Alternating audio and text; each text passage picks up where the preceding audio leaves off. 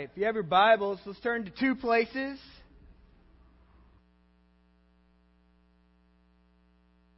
Uh, we're going to turn to uh, Jonah chapter 3 and then 2 Corinthians chapter 7. Jonah is going to be in your Old Testament.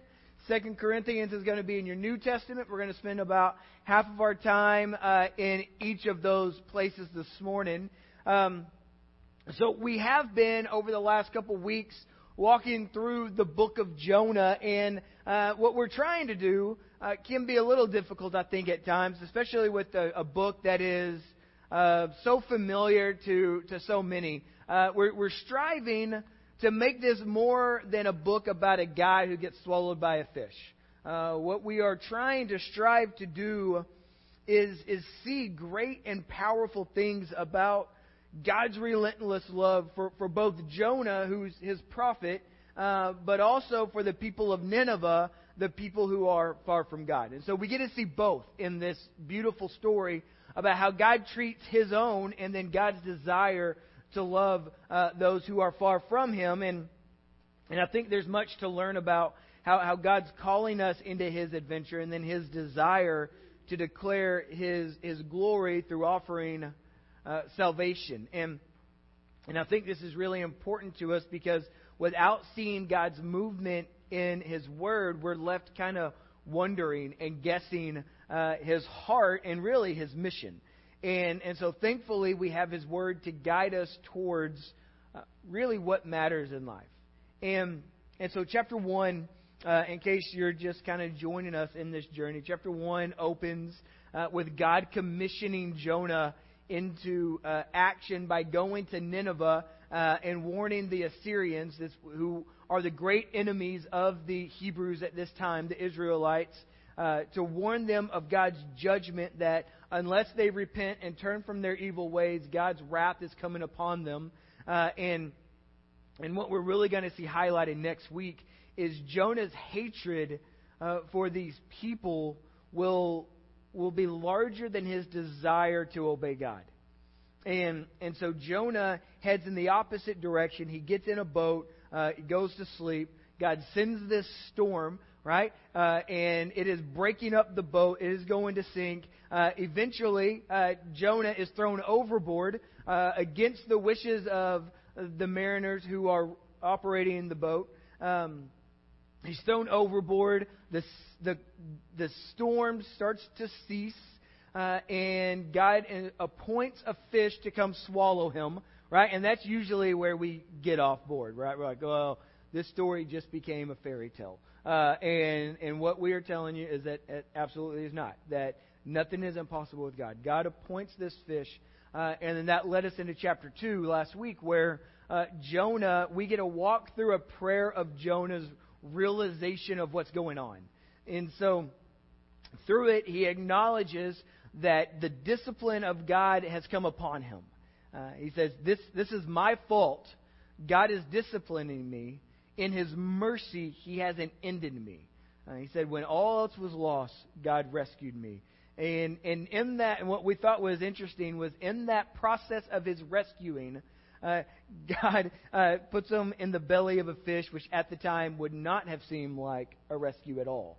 Uh, but it was part of this process. And and we ended last week in this really beautiful moment, this this touching, intimate moment with God and Jonah as the fish vomits him out uh, onto dry land. And so we got that mental image, right? Uh, if you've ever had a kid throw up on you, uh, I think you can appreciate in part uh, what Jonah was experiencing. And and so this morning, though, what we're going to get to see is, is God's purpose experience in what I think is the climax of this book. Uh, because next week, I'll just tell you, next week is going to end. Uh, don't don't read ahead yet, okay? But next week it's going to end, and you're going to be like, that seemed like a very open ending, uh, because we don't get a nice little bow to close up this book. We just kind of end. And so uh, I, I tend to believe that chapter three is the climax of uh, the book of Jonah because uh, we, we've said that there's a danger in these verses uh, in, in not seeing the main things that are at work. Uh, that if we only viewed this book through the lens of Jonah, we're going to miss out on really what God is doing. And so in chapter 3, this is where we get to see what God is really doing. Uh, because all along, his desire has been to warn the people of Nineveh to turn from their evil ways. And in this chapter, they're actually going to hear that message, and then they're going to respond to it. Uh, and so we get to celebrate not the people of Nineveh and not Jonah, even though there will be moments when we want to say, way to go for both. But what we get to see is God's incredible love for, for people. Uh, and, and so he will be glorified this morning in the hearts uh, that are rendered unto him. And so, and so because of that, we get to see his purpose felt and, exp- and, and experienced. And so uh, let's pray and then, then we'll get going. Father, we come to you. And we thank you for your word this morning. We thank you that you've given us your word this morning and that we are not left guessing what stirs your heart. And so we lay claim to it today, acknowledging that we have a hard time um, at, at times understanding or submitting to your word. And so I pray through the power of your Holy Spirit today that we would see you at work here. We love you. It's in Jesus' name we pray. And everyone said, Amen. Amen. All right, so here's, here's what we should realize right out of the gate. Okay? Um, that this book would be half as long if Jonah would have just responded in chapter 1 the way he responded in chapter 3. Okay? Because you're going to be like, wait, I think I've seen these words before, and you have. You just saw them in chapter 1. Uh, and, but, but if that was the case, we would be robbed of seeing uh, God's mercy and his discipline with Jonah, uh, thereby robbing us of understanding the ways that God treats us. And so we, we're going to, for a moment, in a really weird way, we're going to thank God that Jonah's an idiot. Okay? Uh, that, that's what we're going to do. And so, so the first two verses of chapter 1 and chapter 3, they're, they're almost identical. Uh, when we get to chap- verse 3, that's where we start to see the butterfly effect, uh, taking us into two seemingly separate situations. And so let, us explore chapter 3, uh, which is, I think, uh, if Jonah was to look at you today and he said, hey, you know, what I should have done was this. Uh, but what I did do was not this. And so, so here we go. Then, okay, so then, chapter 3, verse 1, then the word of the Lord came to Jonah the second time. Okay, so if you like to underline, you like to look smart in your Bible, uh, or circle, circle those words. The second time, saying, Arise, go to Nineveh, that great city, and call out against it the message that I tell you. Okay, that's, that's what he tells him to do. Okay, and I don't, I don't want us to miss this because much of our focus this morning is going to be the response of the Ninevites. I want us to take a moment and I want us to consider God's treatment of Jonah here because this is the way he treats us. Okay? So, so it would be easy if we were to play the role of God. And I know you're like, I've never done that before. Uh, but it would be easy if, if we were playing the role of God here to decide to save Jonah, but then decide uh, that his actions have disqualified him from being a prophet again, right? And now, if you're like, oh, I don't know what you mean. Have you ever had a friend that you said, you know, I forgive you, but we're no longer friends? Okay? Th- this is the scenario that we would look at and we'd say, you know, God, you were completely justified in that. Uh, for him to rescue Jonah and then say, you know, Jonah, I am thrilled that you've repented. Um, but your actions have disqualified you from doing what I called you to do. Just go on home. Okay? That we would, from a human standpoint, be like, that's fair. Uh, I, I get that. Uh, but but this is not the way of God, and this is not the way He chooses to treat Jonah, and it's not the way He chooses to treat you. Okay? So, so instead of reading of God's judgment of Jonah, we find these words that, that then the word of the Lord came to Jonah a second time. And I love those three words, a second time. It's, it's God comes in and he says, he says, Jonah, I am thrilled that you repented let's press the reset button. So let's, let's do this again. Let's learn from our mistakes. And I think this is an important point that, that God came to Jonah a second time and he gives him the same commission as the first. He says, I still believe in you. I'm still going to use you. Uh, and this isn't because Jonah is special, because he's not. He's not. And this isn't. Uh, this is because God is good. This is because God is compassionate, and He's allowing Jonah to hit reset on life. And I think this is a beautiful, beautiful attribute of God in his mercy and his compassion, he allows us redos. And, and he does this with you. He does this with me. That then think the danger is in those moments allowing our guilt to keep us sidelined after God has brought us a moment where hitting the reset button is entirely possible.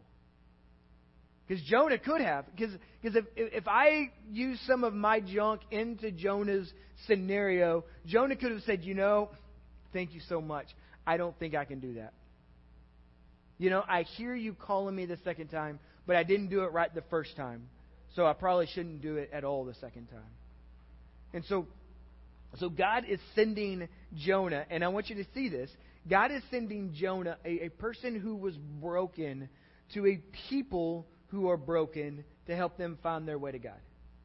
That's what he's using. He's using the Jonah story, his very recent encounters into these people who are broken. And, and I think it's in this moment, I think Jonah is uniquely qualified uh, to take these steps and to lead in this way. And so, so here we go. Verse number three.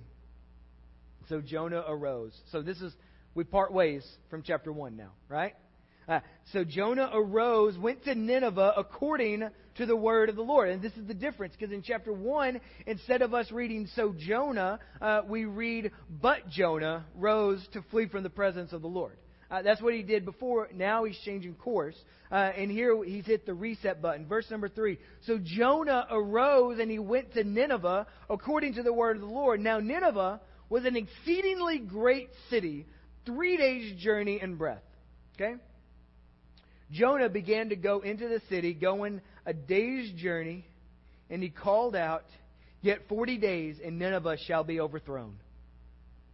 Okay? Now, there's there's some commentators that I've read that believe that Jonah has gone straight from the well vomit into the city. Uh, which I'm like, yeah, that's weird, but it's entirely possible. I read that from more than one person. Uh, and so he goes into this city uh, and he says, he says, yet 40 days Nineveh shall be overthrown. Verse number 5. And the people of Nineveh believed God. Okay, let's, let's just underline those words because that's, that's pretty important.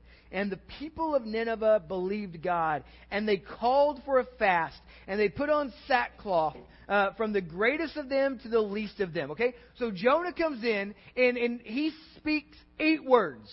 Okay, and in the Hebrew, he actually only speaks five words.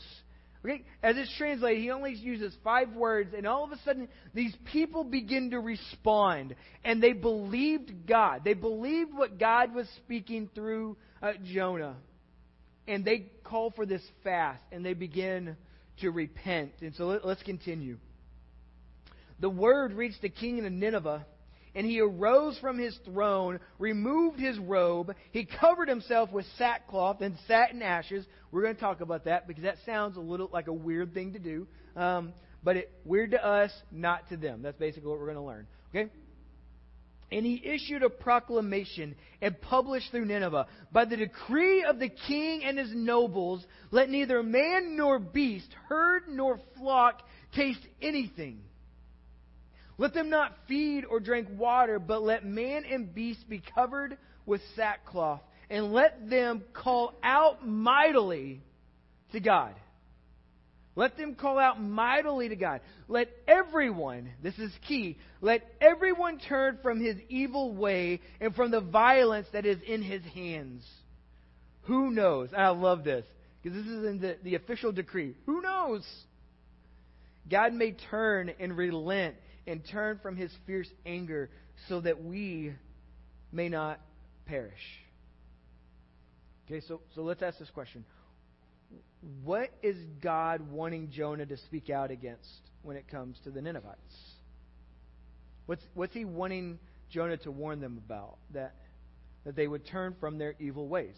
That's very specifically what he told Jonah to go tell them. Turn from your evil ways. In fact, they were a brutal people who did unspeakable acts of brutality. Uh, in fact, they were violent to the point that making violence was their signature to the rest of the world.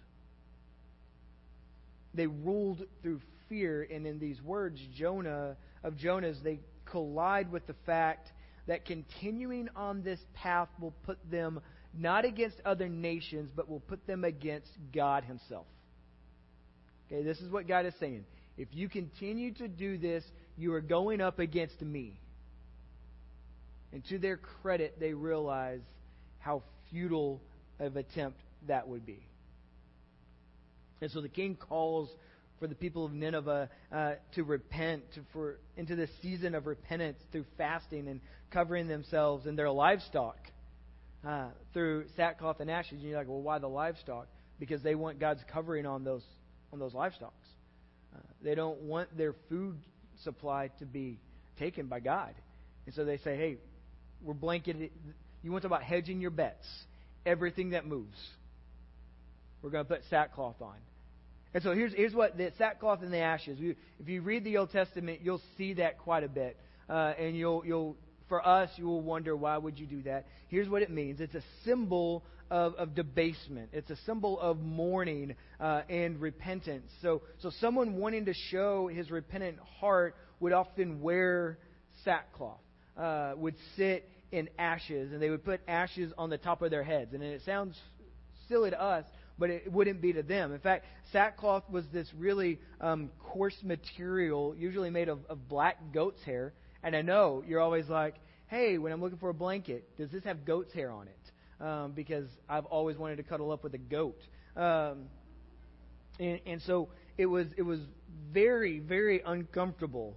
Uh, and then the ashes signif- sim- signified this desolation, this this point of ruining. I am undone before God. And so, so in this case, their, their actions were a symbol of the filthiness of their sin. That they are literally sitting in, praying that God would remove his wrath from them. The wrath that they very much deserved because of their sin. Okay, you with that? So now when you're like, hey everybody, guess what I learned at church tomorrow? You know, and you can wear sackcloth. Let's go get a goat. Let's figure it out. Um, so, so here's what happens. The king utters this decree, people start to repent. Uh, and then here, here's what we get to see in verse 10, and this is the beauty of this book. When God saw what they did, how they turned from their evil way, God, what? Relented of the disaster that he had said he would do to them. Uh, he did not do it. And this, this stirs the heart of a guy who consistently drops the ball. That God relented. Now, in other translations, I think there's great confusion about what God does because it says that basically it'll, it'll allude that God changed his mind, um, which we know is, is not part of his attributes. Uh, but God does relent because this, this warning was conditional.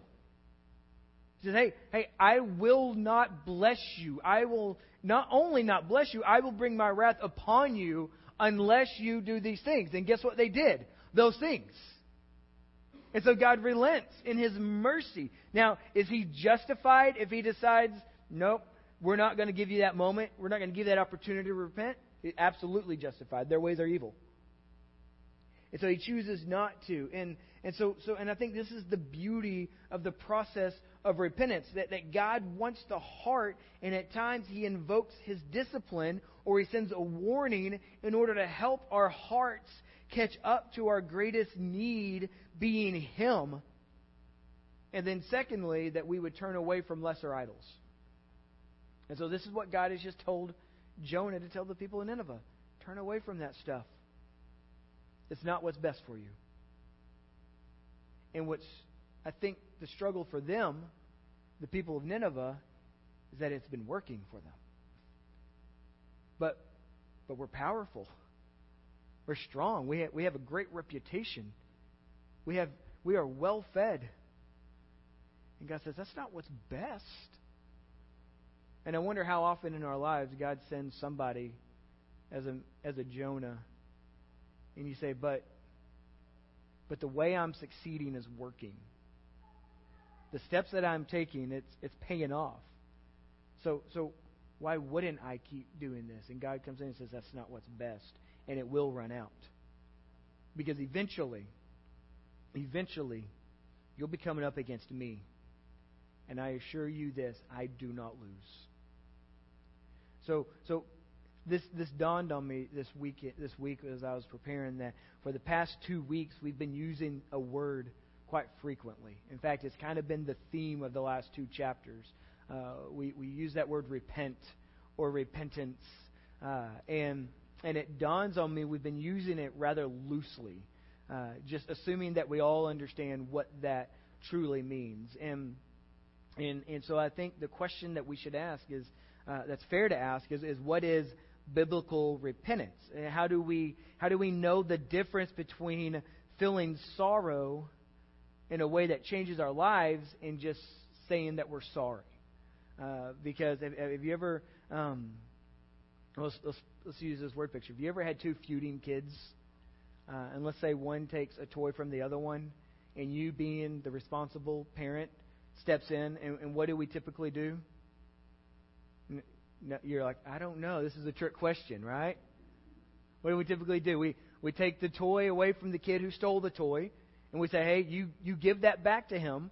And then what do we do? We say, You say, I'm sorry, right? And have you ever once in your life looked at that kid after as they were saying they're sorry and believed, you know, I reached their heart today. I, I really do feel that they believe that they are sorry for that. No, no, you look at them, right? And they say, sorry. And you know this that if you walked out of the room within seconds, they would go back to that same behavior. Right? Maybe not with that kid, but some other kid, some weaker kid, right? Just poof, keep your mouth shut, you know? And so, so how do we know? Right? How do we how do we see true repentance that we're seeing in Nineveh here? Right? How do we walk in repentance? How do we know that we're telling God more than, hey, my bad, sorry, but then really knowing that you're just supposed to say that because he caught you stealing a toy from a kid? How, how do we know that? And I think at times our attempts for repentance is, is, is very similar to kids. And that's what that's this is what I'm learning. Adults are just kids 2.0. Okay? Because the same junk we dealt with as kids, we still deal with as adults. Uh, just maybe on a different and a larger scale. Um, and so, so it, it, so I think very often when it comes to us repenting, especially with God, uh, our we feel sorrow for our actions, uh, and it's, it's not just saying I'm, I feel sorrow for my actions. It's it's knowing when I've been busted, truly longing to not return to that action. And, and so the message of John the Baptist, which is also the message of the gospel, uh, because Jesus will say the same kind of things, is that, that when, it, when we repent, that we don't just say that we're sorrow, sorry, but that we would produce fruit in keeping with repentance. So that when people will look at our lives, they would know, okay, they're not doing that same thing again and again and again and again. They've they've turned away from it. They've put that sin to death. And so, so what I want us to do is, is and I attempted to try to do this a couple of different ways, um, and I didn't like any of them. Uh, because what I wanted to do was give you this one blanket and, like definition of repentance, and then give you like five simple steps for repentance. Uh, but this is what I realized. In that moment, I would be like the adult saying, uh, if you do these five things um, and you would follow this process, then you are repent. But we can do those things and never engage our heart. We can, we can do that dangerous game with God of having clean hands but never reaching our heart. I told God I'm sorry. He was like, well, you, yes, you did say those words. You did say those words, but your heart didn't mean any of it. Okay? So, so what I want us to see, and we're going to see this in, in 2 Corinthians 7, um, is, is the motivation behind repentance. The motivation behind repentance. And, and it's been helpful to me, and I hope it's going to be helpful to you Okay, so so this is what Paul says in 2 Corinthians chapter 7. Uh, we're going to go in verse number, we're going to start in 1, then we're going to jump to a couple other verses. Um, he, will, he will say this Uh, since we have these promises, okay? Circle those two words. These promises, uh, beloved, uh, let us cleanse ourselves from every defilement of body and spirit, bringing holiness to completion in the fear of God. In short, he says, let us repent of our evil ways. Let us repent of those things so that we can be brought into holiness. Our holiness can be brought to completion in the fear of God. And, and now, here's, here's what I know about verse 1. It's very unfair of me to throw you into verse 1 because he's told us to do something very real, very deep, very difficult.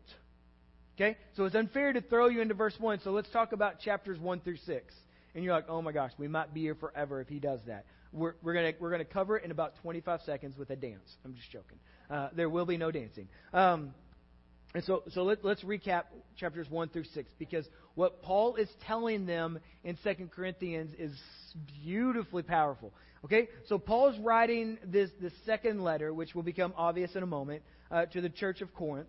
And, and from the beginning of this particular letter, he's been painting an incredible picture of what Christ has done for us. Most of everything that Paul will write to you uh, will lead you down seeing this beautiful picture of Jesus.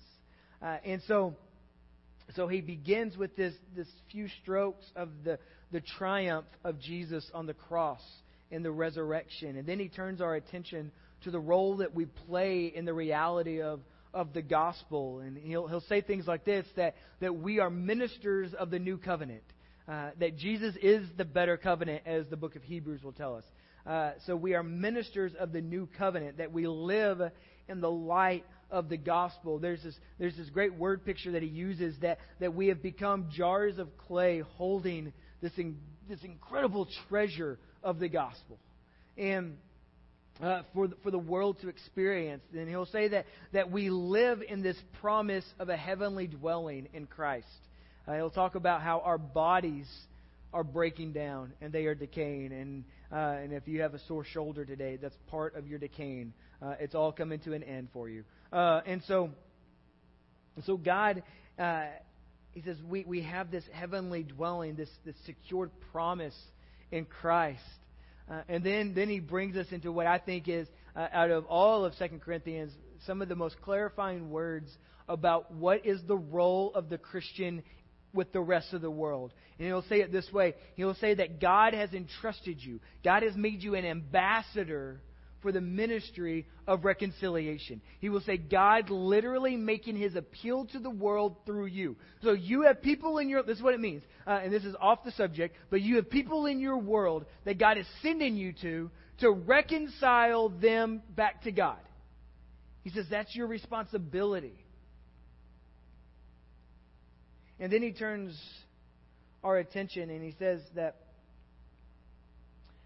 that these realities are promises given to us by God, secured by Christ, guaranteed by the, by the presence of the Holy Spirit.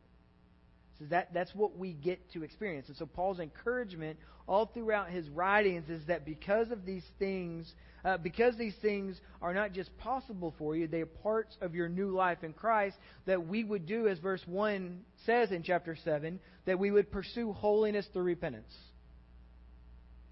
That that would be it. And some of us are hearing that for the very first time. Like, oh, wait, I just thought I was supposed to not do bad things, and then God would love me more says, no, that you would pursue holiness. And in that pursuit, much of the time, it'll take you through the road of repentance. And so in verses 2 through 7 in, in chapter 7, Paul explains the developments which, which brought us into our thoughts for, for repentance. In his previous letter, he had written some really hard words for them to hear. Uh, and while he was in Macedonia, uh, Titus comes to them and he, he brings them great news. Uh, and, and I think what happens is that Paul, in that moment, is having a second thought. Uh, because he knows the right thing to say is the hard thing to say. And he said the hard thing in the first letter, but still there's a part of him that feels, well, what he's going to say? He's going to, I, I, I regretted it.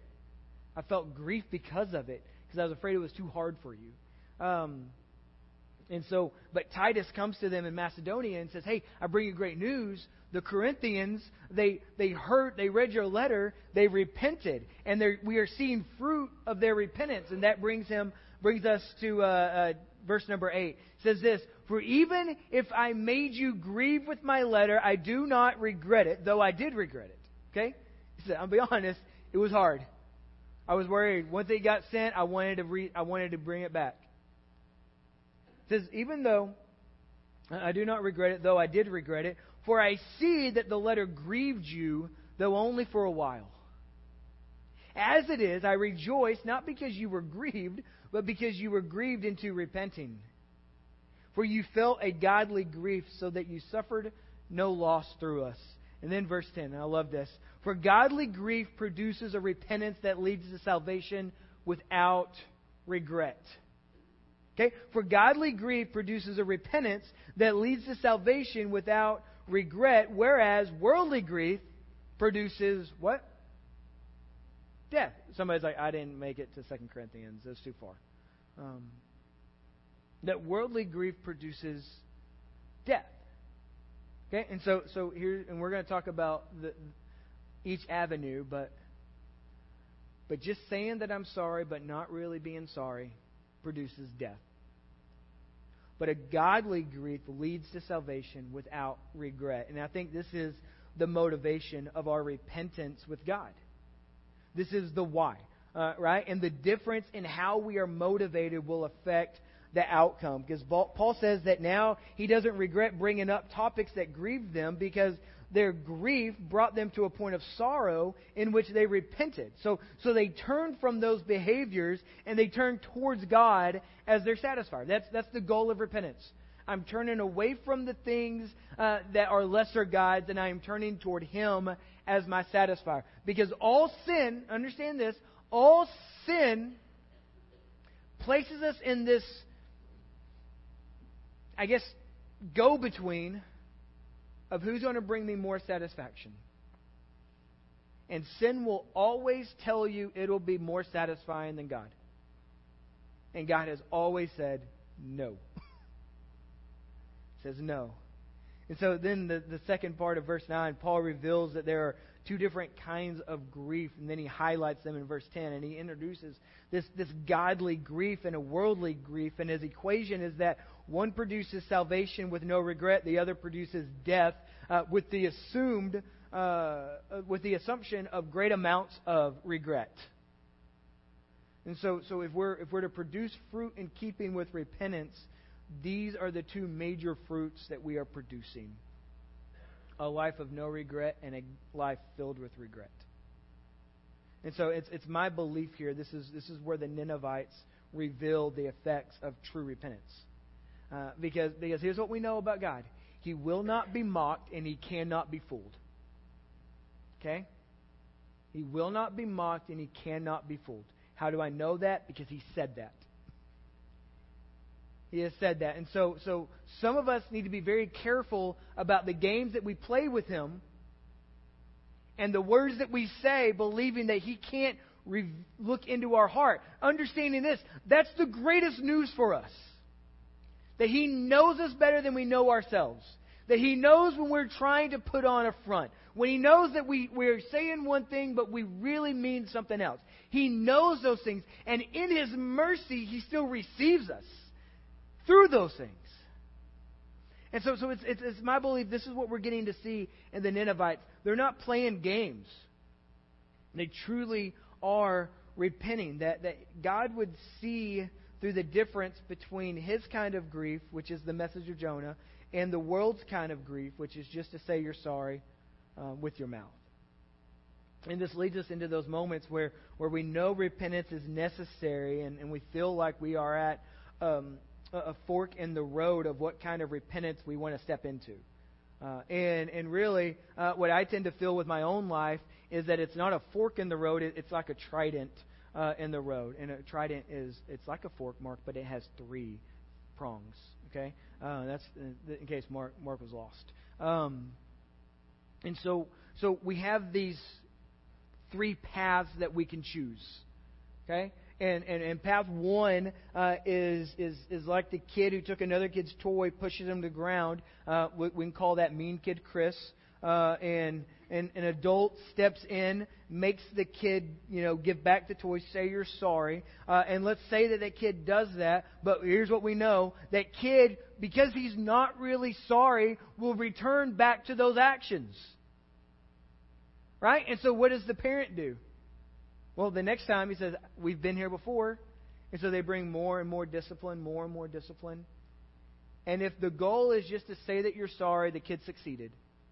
But that's not the goal. The goal is for the kid to change his heart and to be considerate of other people.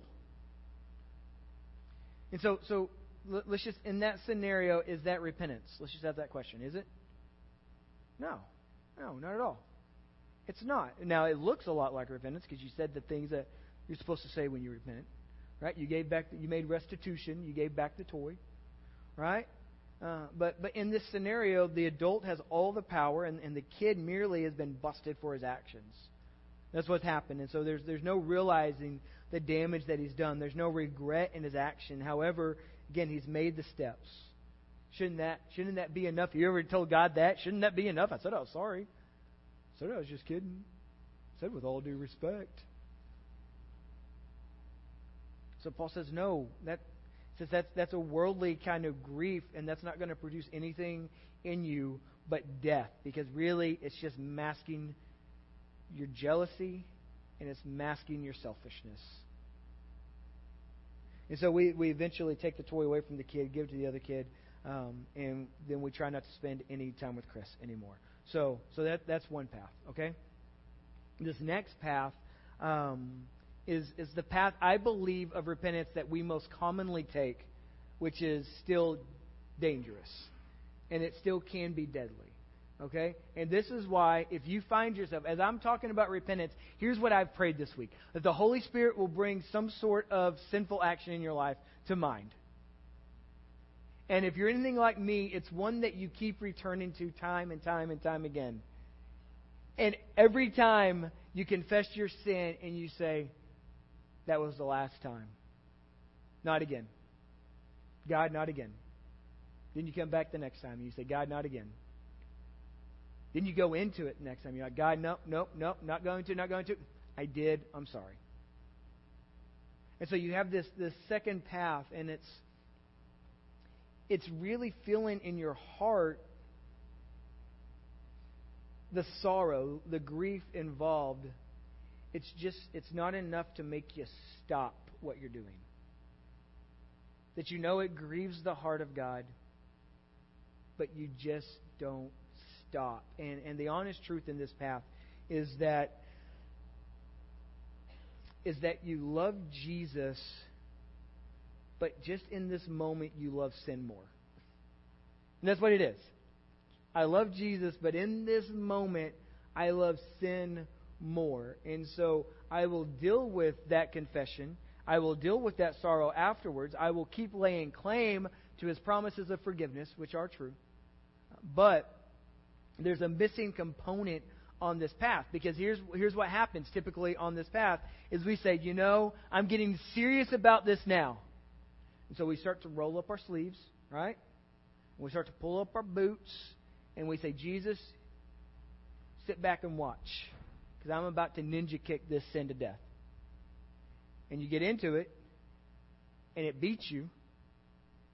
And Jesus says, No, I, I I'll overcome that. You're like, No, no, no, no, no. I'm going to do this on my own. I'm going to beat this.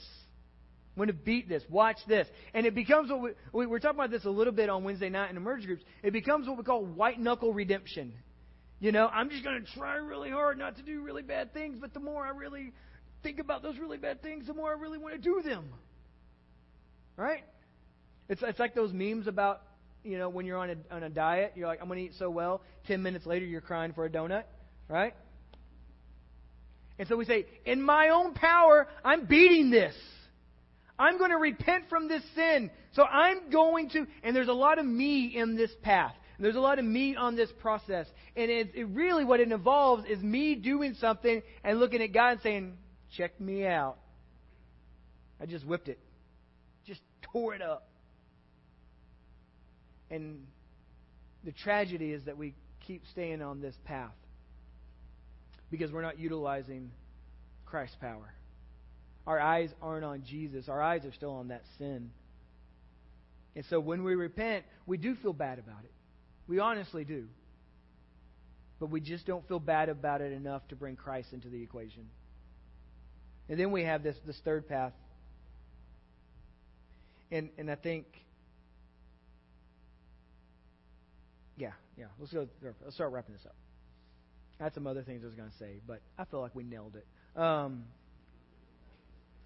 but, but, but then we, we have this, this third path, uh, and, and it's, it's grief over our sins where we see the great worth and we see the love of God while seeing how insignificant the offers of sins are. Where we see how insignificant lesser idols are compared to Him. And we see in those moments the things that are breaking His heart, and all of a sudden it breaks our heart to a point where we acknowledge we can't defeat it on our own, so we need the literal power of Christ to overcome. And this is, this is, I think, this is what Paul says. It leads us to, to having repentance with no regret. With no regret. Now, I think, I think that word can mean a couple of different things. That when we say, okay, what does it mean to have no regret? I think, I think one of the possibilities, and it's not limited to these, but I think one of the possibilities is that, um, that I, I think it means no regret. It means that you, you look at whatever that action was, whatever that evil way was, to keep us in the book of Jonah, whatever that evil way was, you look at it, and because you've repented from it, because you see a greater worth in Christ than you do in the sin, you look back at that sin one day and you say, What was I thinking? What was I thinking? That, that appetite that I desperately had at one point, it's been exposed. It's been found wanting. So I have no regret. I have no desire to return to that moment, to that action. That sin's been exposed for the fraud that it is, that there is no power in it to draw you back. That kind of, kind of, and, and then, then I think also that it leads us to no regret because we, we truly believe that those sins have been taken to the cross. That that appetite, we don't call it an appetite for destruction, but that's what it is. Because all sin leads you to destruction. That appetite for whatever that evil way is we get to see that it's been dealt with on the cross, therefore, has lost all of its control, especially over us. It says uh, that sin can no longer declare us guilty because in Christ we aren't. Takes us back to these words that, that I am no longer, I am not my own. I have been bought with a price. It's no longer I who live, but it's Christ who lives in me. It's Christ who lives in me. That we get to see Jesus overcome our greatest enemies and God glorified in the process. And this draws our hearts to Him more and more and more. And now here's what we need to know about repentance. When people repent, God is glorified. So you say, How can I glorify God today? What sin are you not repenting of? What evil way are you still flirting with? What battle are you fighting in your own strength? The key to repentance is, is not rolling up your sleeves and it's not working harder. Okay, and I know that sounds weird. Because there's parts of that that's important. Like, yes, I don't need to go to that place if every time I go to that place it leads me to an evil way.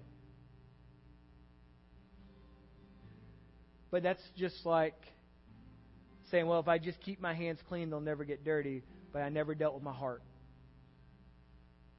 In, in our merge group the other night, we were talking about it, and, and he says, you know, the key to holiness is that we would simply keep our eyes on Christ to the point that we adore Him more than we adore anything else.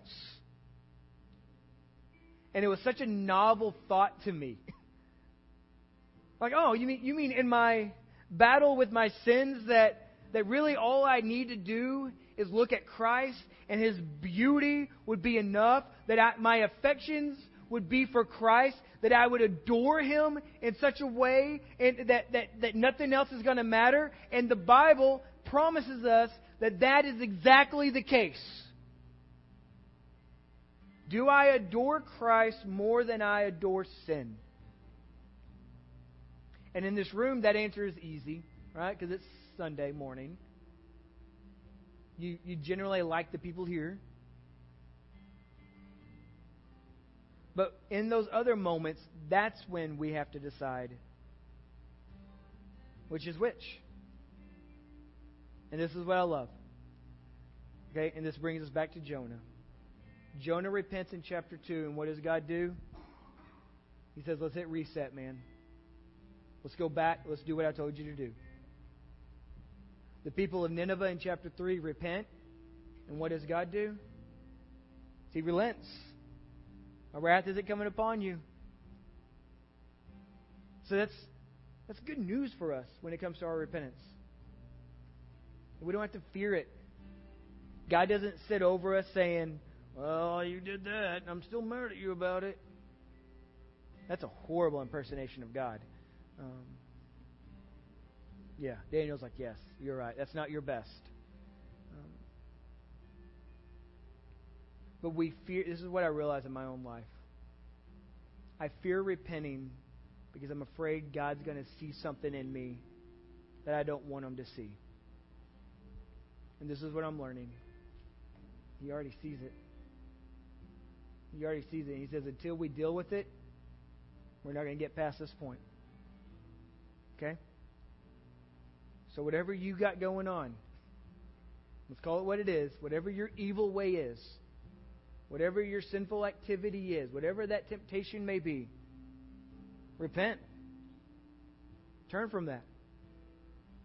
Turn your eyes off of the things of this world and put your eyes and gaze it upon Christ. Our desire this week is to love God by. Please stand with me we want to offer some prayer with you this morning. If you if you need somebody to battle alongside you, we want to pray uh, with you. Keith and Kim and, and Mark and Kelly, they'll be up here. They want to pray with you. If you've never found peace because you don't know Jesus, we want to talk with you through that process. Uh, nothing gets celebrated more than that around here. I love you guys. Let's pray. Father, we thank you that you care for us, that you that you love us in so many ways, that, that you allow us to hit the reset button.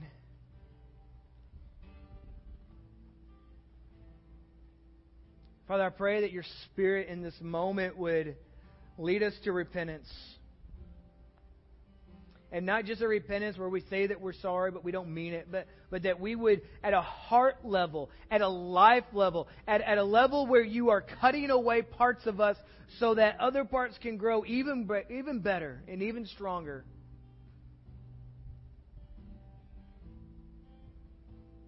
That we would avoid hearing the whisper of the enemy.